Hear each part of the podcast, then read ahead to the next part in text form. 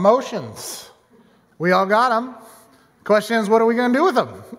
That's the big problem of today, isn't it? I think, of knowing what we're going to do with all of these emotions we're feeling, all of these things that seem to be out of control. Thanks, Katie, for your prayer there. I think the situations in our world have especially led many of us to have different types of emotions, intensities of emotions, perhaps, than we have typically felt. I think the drain of the last couple years has left a lot of us uh, with emotions running high, but the ability to maintain them running a little bit lower than usual.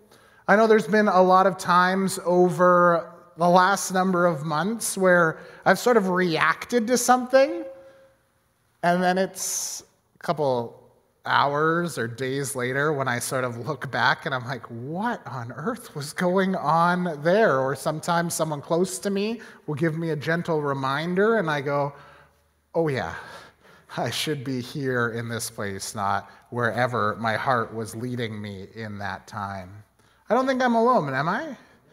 No, good. I'm glad because uh, otherwise it was going to be a long five weeks uh, as we start our new series. But we're going into a new series for the next uh, five weeks, including this week, uh, talking about our emotions. Now, this is going to be a little bit different than what we normally do. Typically, as a church, we study sections of Scripture, verse by verse, sort of chapter by chapter. But we wanted to take a pause from that for a little while to sort of dive into this important topic because I think that it's something that often gets overlooked. It's something that we sometimes don't really give all that much attention to, particularly in our sort of vein of churches. And so I want us to take some time to consider our emotions and what we are going to do with them. What are they for? How should we respond in light of them? Uh, thanks, Katie, for reading that passage. But I had Katie read Psalm 139 because what I love about that passage is that King David, who wrote that psalm, was an emotional guy. And in the midst of all the emotion that he faced, he would often take time to stop and sort of wrestle through those emotions and then acknowledge who God is and who he is in light of God. That particular psalm, what is very powerful about it is that David talks about the intimacy in with which God knows us. That he knows us intimately, that he knitted us together, that he created us purposefully, wonderfully, and he's given us an opportunity to have him know us on a deeper level and to guide us. In the last verse, David says, Search me and know me, and then lead me in the way of the everlasting. This is important because when we were created, we were given our emotions. But I think for a lot of us, we look at our emotions and go, What good are these? Come on, God, why did you give me maybe this one set of emotions or this one particular emotion that I keep getting hung up on? But we must remember that our emotions were designed into us. They were given to us so that God could know us, so that we could know God. And they are a very good thing. When God created mankind, He didn't go, look down and go, whoops, I accidentally poured in too much emotion. He looked and He said, This is very good. And so we're going to talk about these emotions that sometimes run wild, sometimes need to be refined, and some of the emotions that need to be celebrated and cultivated a little bit more so that we can experience more of what God intended us to experience. We believe as a church, as a people who study the scripture, that, that God wants the flourishing of each and every individual that He has made in the way that He made them. And so clearly, God must want us to flourish when it comes to our emotions. But to begin, we of course have to start with the, the very basic question, which I know seems really simple, but the question is what is an emotion? What is an emotion? Well, an emotion is a response to something happening in our world or within ourselves. What an emotion is, is a type of judgment of the experience and situation we are going through in a certain instant. Sometimes emotions can last for a long time, sometimes they can be very brief. Emotions aren't, or all feelings aren't emotions, but almost every emotion exhibits and encourages us to have some sort of feeling. Our emotions are incredibly powerful. They have the opportunity to shape the way that we think and the way that we act. But unlike what many people believe about emotion, Scripture teaches us that an emotion isn't just some animalistic, primitive instinct that should be embraced or ignored. It's not something that is perfect or uncontrollable. Our emotions are judgments and dispositions towards these things which are not always correct, which are not uncontrollable, and they aren't things that should just lead us willy nilly. Instead, what emotions are is vital indicators about what we really think, even if we can't put words to it. At worst, emotions can lead us towards a very unhealthy pattern of life. They can twist our sense of reality to be something which is not true at all. And they can drive us to a place where it allows others to manipulate us. Just look at marketing. Really good marketers play off your emotions. Colors, words, music, smells, those things are used to manipulate us. The same is true of God's enemy. But at their best, Emotions are a wonderful thing which can drive us towards God. They can be cultivated to bring about the flourishing that God intended for us. They can be used to also affect those with whom we live and work and play. The Bible's full of emotion. Now, it's not to say that the Bible says the word emotion over and over and over, but it does talk about a God who has emotion, people who have emotion, and a world that is filled with different ways of being and feeling and thinking and acting. If you were to study your Bible to look up emotion, I would encourage you to look for words like heart, passion, desire, affection. These are the words the ancient scriptures use to talk about what we feel and how we judge and perceive the world and what's going on around us. God continually calls throughout Scripture from the book of Genesis all the way to Revelation for people to turn their hearts towards Him. He's talking about their emotions, about our passions, about what we have affection for. In doing this, God also makes a promise that when we turn our emotions and cultivate them for His purposes, that we will grow closer to Him, that we will become more like Him, and that we will bring Him more glory, honor, and praise. So, as a follower of Jesus, if we pay close attention to the Bible, we need to pay close attention to what it says about our emotions. And so, as we go through the next number of weeks leading towards Easter, we're going to be looking at a number of our core emotions. These are emotions that everyone feels, experts in all sorts of different fields all agree that these are our core emotions. We're going to look at joy, fear and shame, sorrow and grief, and anger.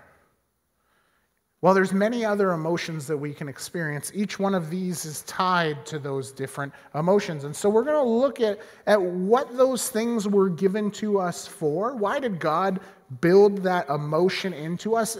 How they can go wrong, but also how they can be cultivated for good, healthy, godly living. My hope is that as we go through this series, we'll be able to get a greater sense of control of what's running wild within us as we react to what's going on in the world around us. As we seek to follow Jesus, we would have a sense of which way to go emotionally. My hope is that by the end of this series, if we take the scriptures seriously, that we will come to a better place of emotional and mental and spiritual health but before we do that, we have to look at two facts and two potential pitfalls. So there's two things that we just have to base all of this upon and that we believe are two important facts found in Scripture. And then we have to look at two things where we can potentially go astray. And then after we look at those, we're going to this morning look at some of the basic principles, the basic avenue by which we're going to begin managing our emotions. And then we'll use that carried on throughout the weeks to discuss those different emotions we might be feeling. But let's start with these two facts. There's two important things that we have to understand that Scripture tells us about our emotions. And the first one is God has emotion. There's actually a lot of people who believe that God's not really emotional, that he is disconnected from our world, that he doesn't understand the ways that we think and feel and how we perceive things, but that is just flat out untrue. There's actually some church confessions which say that God does not exhibit this. And we want to deny that because I think that's a clear misreading of Scripture. In fact, if you look at what Scripture says, you will almost always find when it's God's talking about himself or how he's interacting, that there will be some type of emotional connection.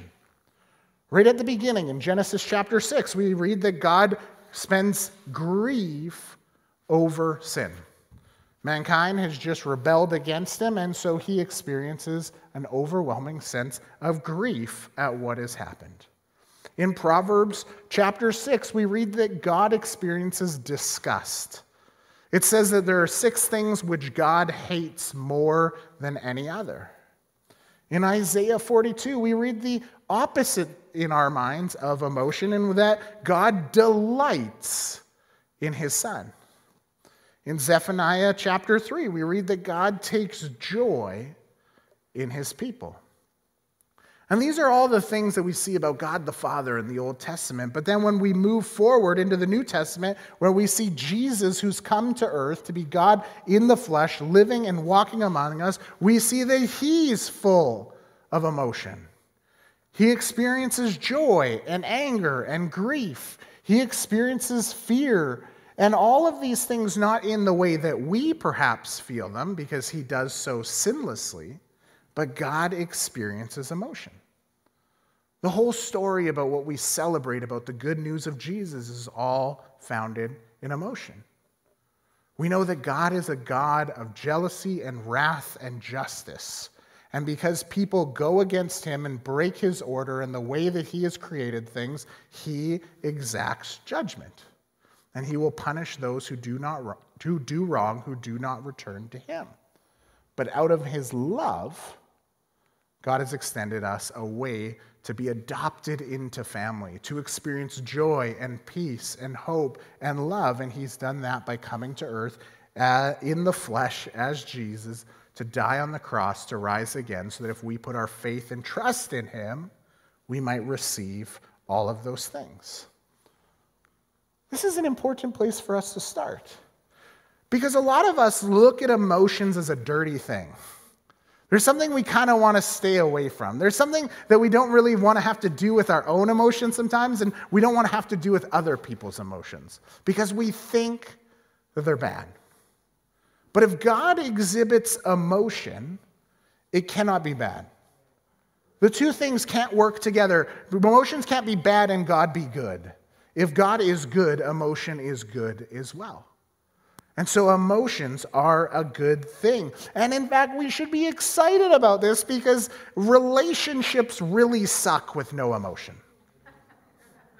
But if God's emotional and He's given us emotion, then we can have a flourishing and life giving relationship with Him. And so the truth, the first truth is that God has emotions. and the second truth that follows is that emotions must be a gift from God. Because we get to experience this relationship with Him. Also, we know right from the beginning in Genesis chapter 3, we're told that we are made in the image of God. In the psalm that Katie read, we read that we are fearfully and wonderfully made, knit together in our mother's womb. And in doing so, what God did is He put some of Himself, some of His image into us. And that's our emotions. That's a part of what we do. And so our emotions What they are is an opportunity to reflect who God is.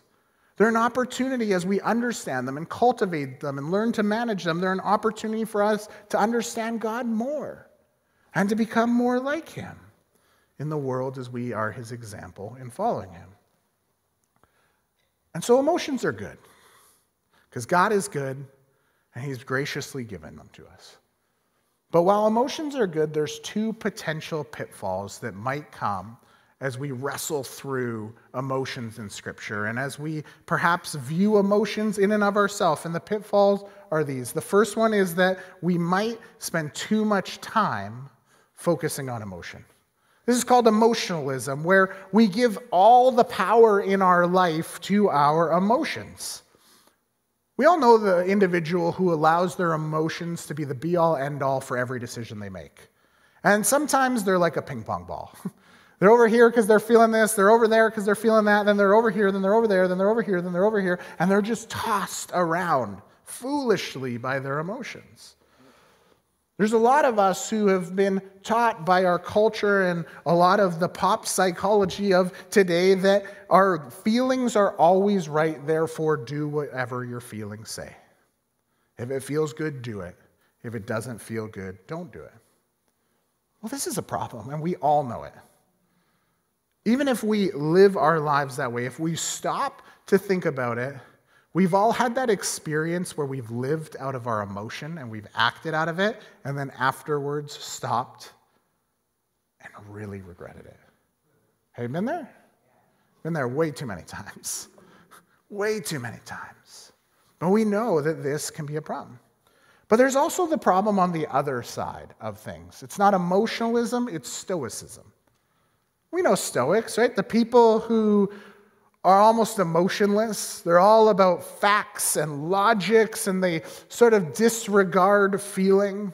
They say, ah, that's something else. It's, what's really good is to actually live with an iron will and base everything on reason.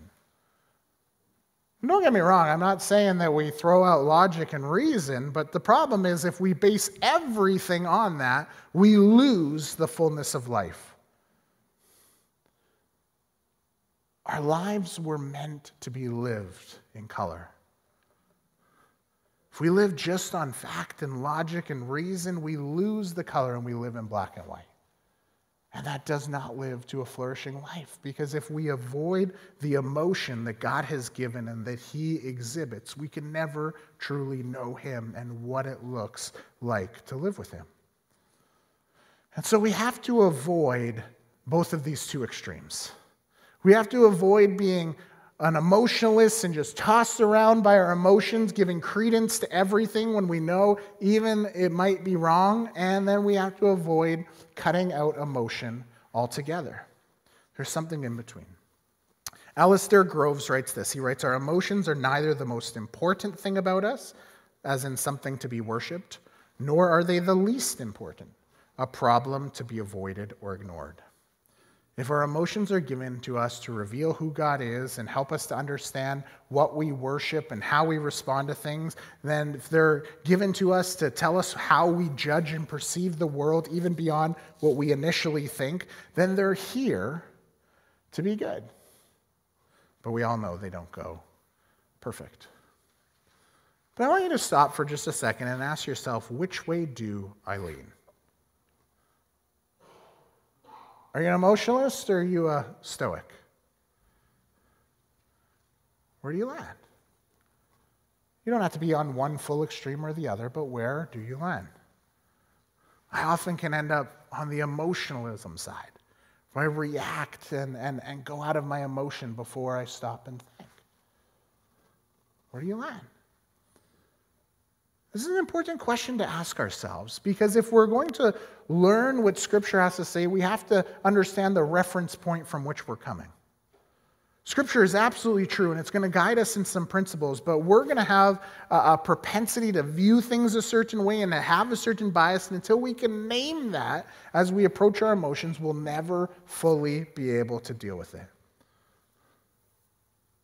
One's not better than the other, but where do you tend to lead? This is a question that's not important just for uh, us individually, but also for us as a church family. Different church expressions have different advantages and disadvantages. There's things that they understand from a little bit more of a clear perspective of, about God and worshiping Him over here, and there's others who understand it from over here. But there's also very far ended extremes. There are some people who believe that church should be all about an ocean of emotion. It should be Connecting with God is an emotional experience. And if I don't feel really good about how church went, if I didn't feel like I got goosebumps, then I didn't have an opportunity to experience God. This leads to a wholly unhealthy, consumeristic culture, and it leads to a very unstable faith. Because sometimes, as we need to mature, we need to go through tough stuff. Sometimes, as we need to learn to grow, we need to go through dry seasons so that we learn to feed ourselves. If we're going to give up when the emotion doesn't feel right, we're going to give up on our faith all too easily. But on the other hand, we can experience the problem when we focus on everything else. We have church traditions much like our own which generally tends more towards Stoicism. We like to think about theology and doctrine and wrestle through those things. And, and don't get me wrong, they're wonderful things, but sometimes we can make all of Christian living about the head, not the heart. But when our thinking becomes the God of our life, God's not really in control of our life. When our emotions become the God of our life, God's not really the God of our life.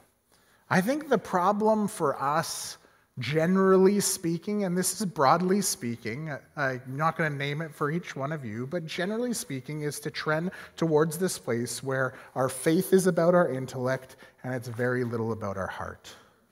But when we do that, we miss out on the fullness of how God calls us to love Him. Jesus tells us and reiterates a command that's found in Deuteronomy where he says, Love the Lord your God with all your heart, soul, mind, and strength. We need all of these components to fully embrace what God has done. As a church, and I have to repent of that. I had to repent of this even last night as I was thinking about this sermon. I have done an injustice in the church to focus more on head than heart.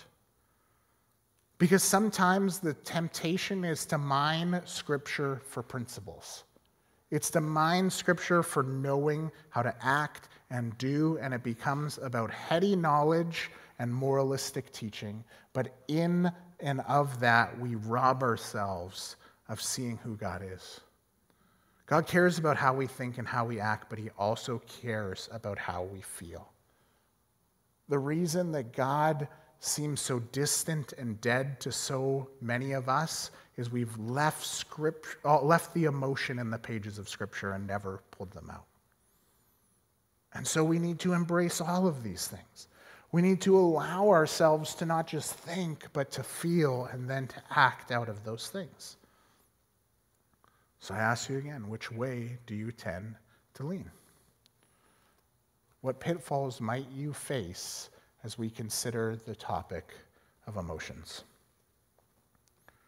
Proverbs 14:12 says there is a way that appears to be right but in the end it leads to death. That's our warning.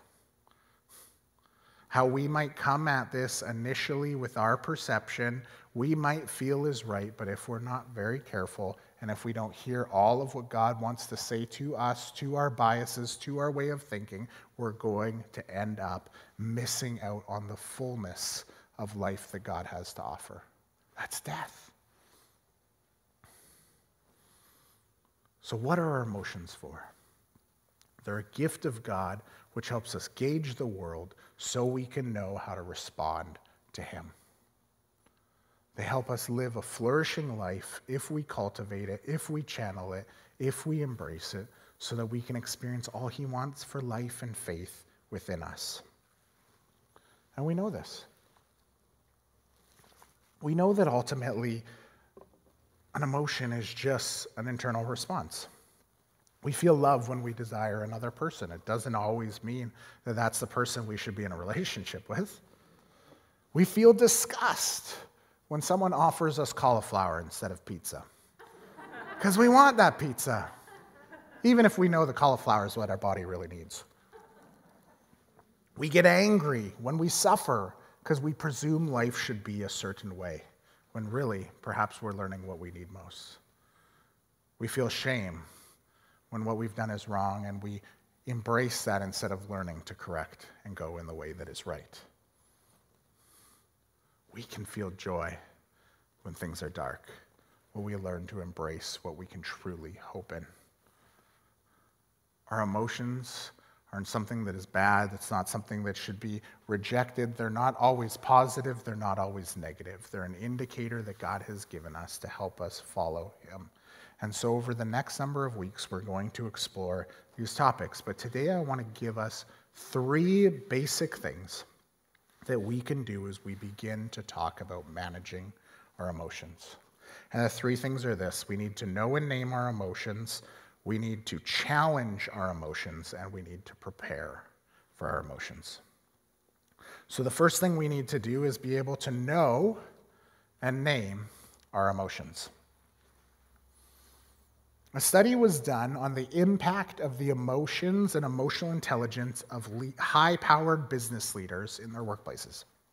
And it was discovered that only 36% of high powered business leaders were able to accurately identify their emotions as they happened. Now, correlate that to the data, which indicates that our success in a workplace is 58% dependent on how we deal with our emotions. There was a big out of whack sort of thing going on there. And I'm not going to tell you how to apply this to your workplace, but I give you that to ask how well do you understand your emotions as you experience them? Go on. What, are you, what emotion are you experiencing right now?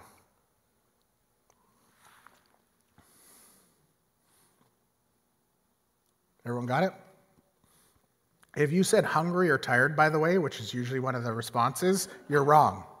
Those aren't emotions. They are feelings. They're something that comes from our internal drives, but they're not our emotions. It's really hard when we actually think about it. We can laugh about those people, we can laugh at ourselves, but it's really hard to know what emotions we're feeling in every moment. Have you ever had a friend or a loved one ask you what you're feeling? But like, uh, something? I don't know what it is, though. This is an important thing for us to figure because we can't know how to manage our emotion until we can name it. So, how do we name it? How do we name it? That's an important question because we need to know. Well, we have to ask ourselves, what are we feeling? How often do you ask yourself that question? I don't ask myself that question nearly enough. Ask yourself, what am I feeling? And then explore it. For most of us, we'll end up with a superficial answer for what we're feeling. You might know this when you've been in a fight with your spouse. I've been here. I lash out in anger about something.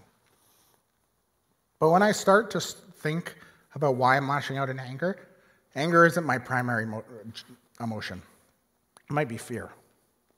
Perhaps I'm lashing out in anger because I fear that my partner will be sensing that I'm inadequate or be bored of me or be frustrated with me and I fear the negative emotion that they're expre- that I think they're expressing towards me.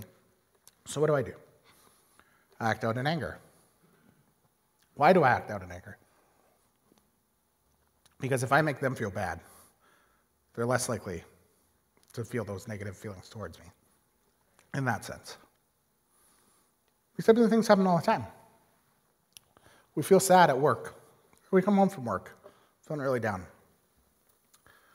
But really, when we explore that feeling, it's because we actually have some level of shame that we don't know what we're doing at our job, or we know that we're kind of just barely scraping by in this certain area and we're unwilling to reveal our weakness to our coworkers.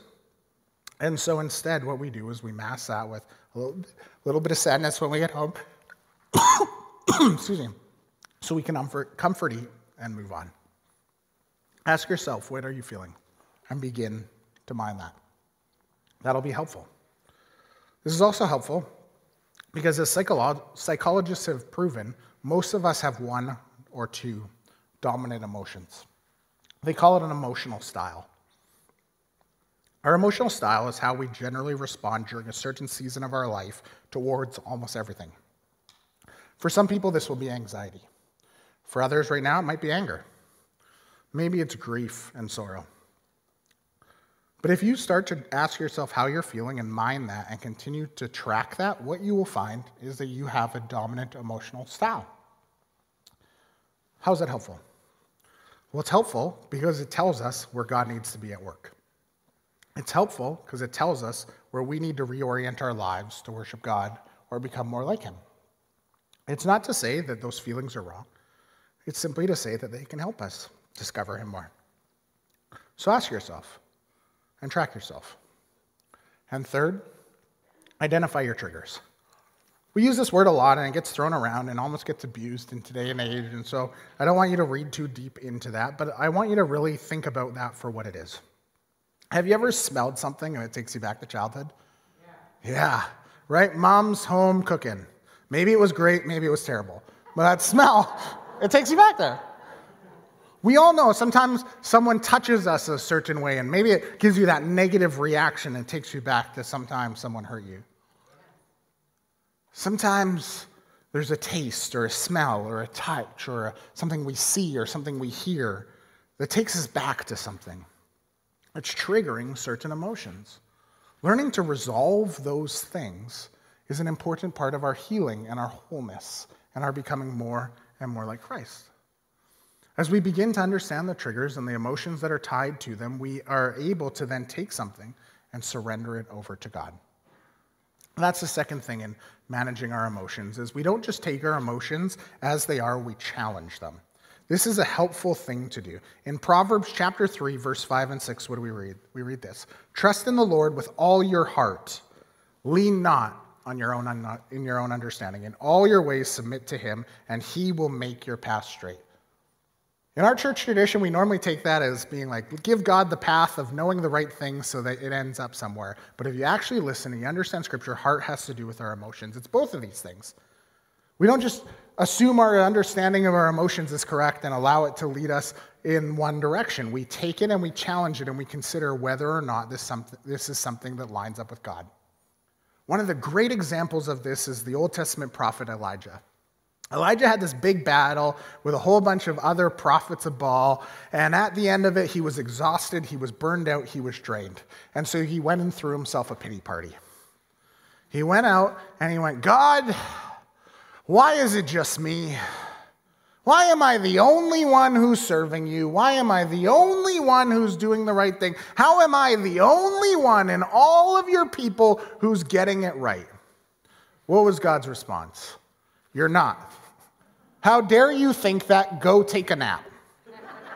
That's what happened. Go back and read it. Because Elijah brought his emotions before the Lord, the Lord was able to challenge him and Elijah was able to see what he really needed. That's a funny example of this, but it's an example that we need to embrace. So often our emotions take us in the wrong direction if we leave them unwieldy. But if we stop and we grab hold and we bring it before God, we're allowed to challenge it. Now, perhaps you're not hearing from God in a moment. Another thing that you can, or you're, not hearing Him, doesn't mean He's not speaking, but you're not hearing from Him. There's another great example in Scripture of how we can test these things, and it's found in Galatians chapter 5. In Galatians 5, 16 to 25, we read this So I say, walk by the Spirit, and you will not gratify the desires of the flesh. Remember, desires are tied to our emotions. For the flesh desires what is contrary to the spirit, and the spirit what is contrary to the flesh. They are in conflict with each other, so that you are not to do whatever you want. But if you are led by the Spirit, then you are not on the law. The acts of the flesh are obvious sexual immorality, impurity, debauchery, adultery, witchcraft, hatred, discord, jealousy, fits of rage, selfish ambition, dissension, factions, envy, drunkenness, orgies, and more. I warn you, as I did before, those who live like this will not inherit the kingdom of God. But the fruit of the Spirit is love, joy, peace, forbearance, kindness, goodness, faithfulness, gentleness, and self control. Against such things there is no law. Those who belong to Christ Jesus have crucified their flesh with its passions and desires. Since we live by the Spirit, let us keep in step with the Spirit.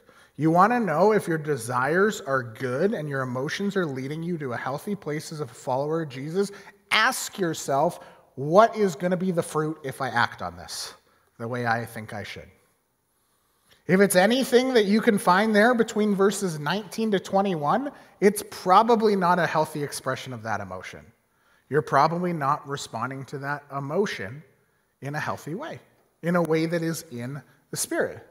But if you can look at the emotion you're experiencing and consider how you want to act, and it's going to lead to something that you read about in verse 22 and 23 of those verses, well, then there we know that we're working in the way of the Spirit of God. Don't reject all emotion, take it in, name it, then challenge it. Sometimes it's going to be good, sometimes it's not. God didn't give us our emotions to confuse us, He gave them to us to help us clarify the way in which we should go as we want to follow Him. Another thing that I would encourage you to do is consider bringing others in who can challenge you in this. If you don't have at least one person in your life who can challenge your emotions, you're not being smart. I will tell you, I regularly regularly need someone to stop and tell me, Kyle, what you are thinking is wrong. How you want to act out of that emotion needs to be thought about. We need those people in our lives because it helps us live in a healthier place. It helps us assure, be assured that we're not just living out of emotion, that we're really being wise. Find somebody. Find a group of people who can help you in this. This is actually one of the reasons we really encourage people to be in community groups in the church. Because we can't just all walk around here on a Sunday morning sharing our feelings with everyone else. It's probably not a healthy way to deal with our emotions. But what is healthy is to find a group of people who you're safe with, who, ha- who care about you and love you and love the Lord and want to help you follow Him, and for you to go to that place regularly and talk about your emotions. Talk about what, where you find yourself leading and allow those people to be a sounding board, to allow those people to challenge your thoughts and feelings to help you live in a way that goes with the Spirit, as Paul said in Galatians. The Apostle Paul did this with Peter in the book of Acts. There's this moment where Peter started out of his own sense of emotion favoring one group of people. He felt this sense of fear and shame, and so he started rejecting one group, going towards the other. What happened? Paul came up alongside of him and said, Peter, get your head straight.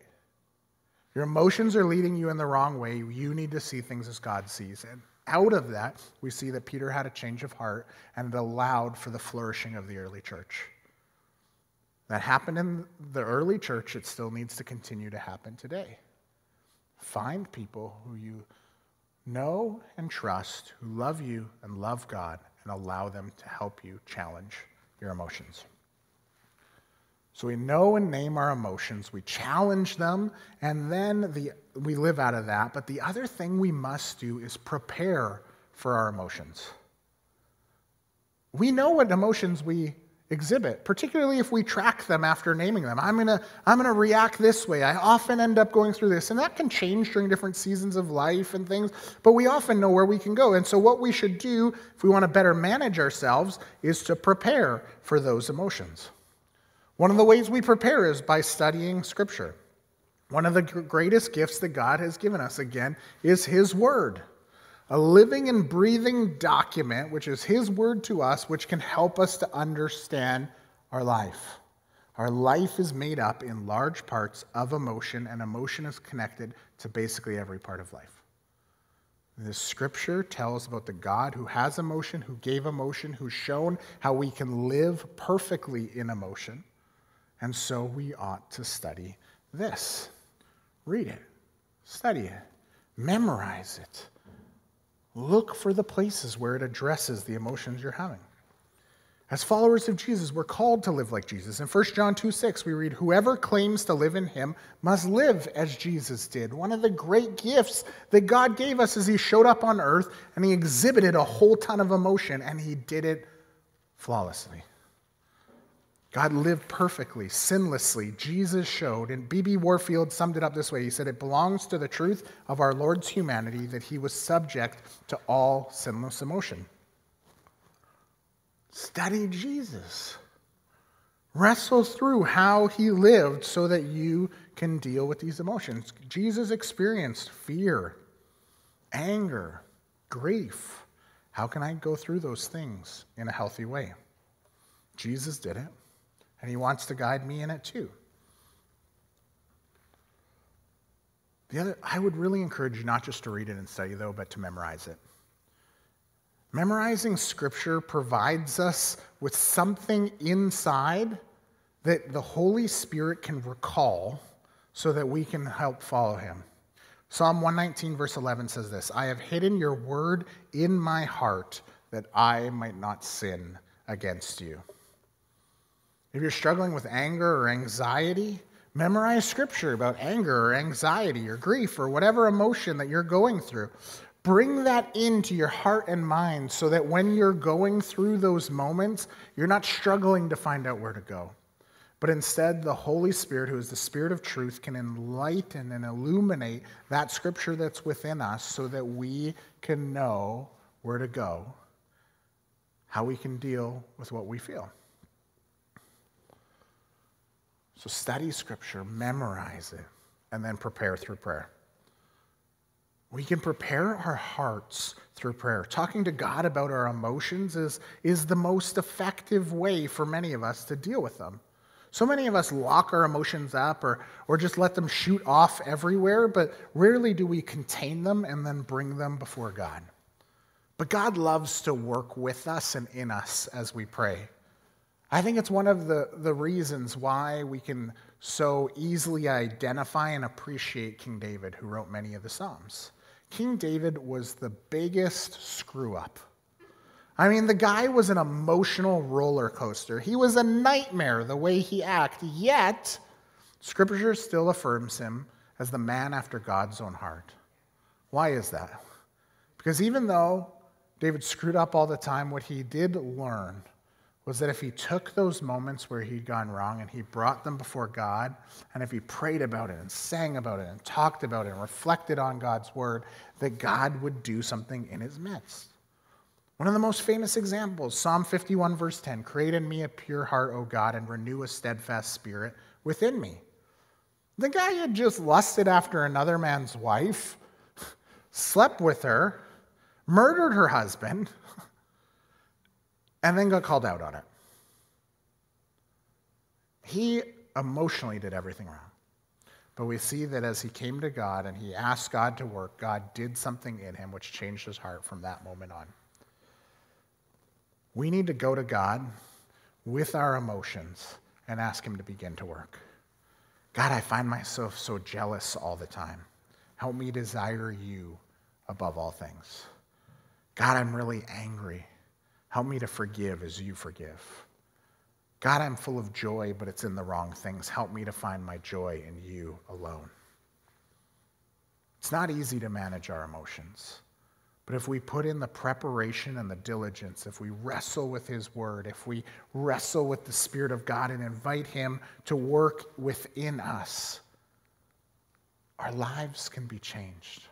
Our emotions can be redeemed and we can take hold of the great gift that God has given us to know Him, love Him, and glorify Him. Let's pray. Heavenly Father, we thank you for your word, and, and Lord God, it, it's challenging. Lord, our emotions, uh, my emotions, are, are all over the place sometimes, Lord, and it just feels easy to just embrace them and to just run into them, but Lord God, we know that you have given them as a gift to help us to run towards you. God, I pray that Emotions wouldn't be something that would be overemphasized or ignored. But Lord God, would they be something to be embraced? Heavenly Father, I pray that as we consider your word, as we consider how we can manage our emotions, Lord God, would you speak to every one of us today so that we would know how we ought to live and respond through our emotions? God, we pray for the situations in our world that are bringing up so many powerful emotions. God, we pray what's, for what's happening in our country and all the division that's happening here. We pray for what's happening between the Russia and, and Ukraine and around the world. We pray for the situations happening in India, with the situations happening in Haiti. We pray for all these different places of war and strife and, and division amongst your people. God, I pray that believers all over the world today would embrace who you are. God, those who are experiencing grief, Lord God, that it would turn them to look to you to embrace you. Lord God, those who are experiencing anger, that they would uh, learn to channel that and surrender to help lead acts of justice and, and mercy in our world. God, for those who are experiencing anxiety, Lord, that they would learn to run to you for their peace. God, we pray for, for peace and love on earth. We pray for, for those things to intersect our lives. We pray that we would redeem all of our emotions so that we can experiencing, experience the flourishing that you want to bring. Heavenly Father, I thank you that you love us enough to not just keep emotion to yourself, but to extend it towards us. Lord God, now as we respond in worship to you through song, I pray that we would not just sing the words on the page, we wouldn't just think about the theology, though both of those things are good, Lord God, I pray that we would be moved by emotion, by your spirit, that we would draw close to you, that we would respond to you, that we would embrace all of who you are. And Lord God, in all of that, would your name be praised? Would you be glorified? We love you, Lord God. We pray this in your name, Jesus. Amen.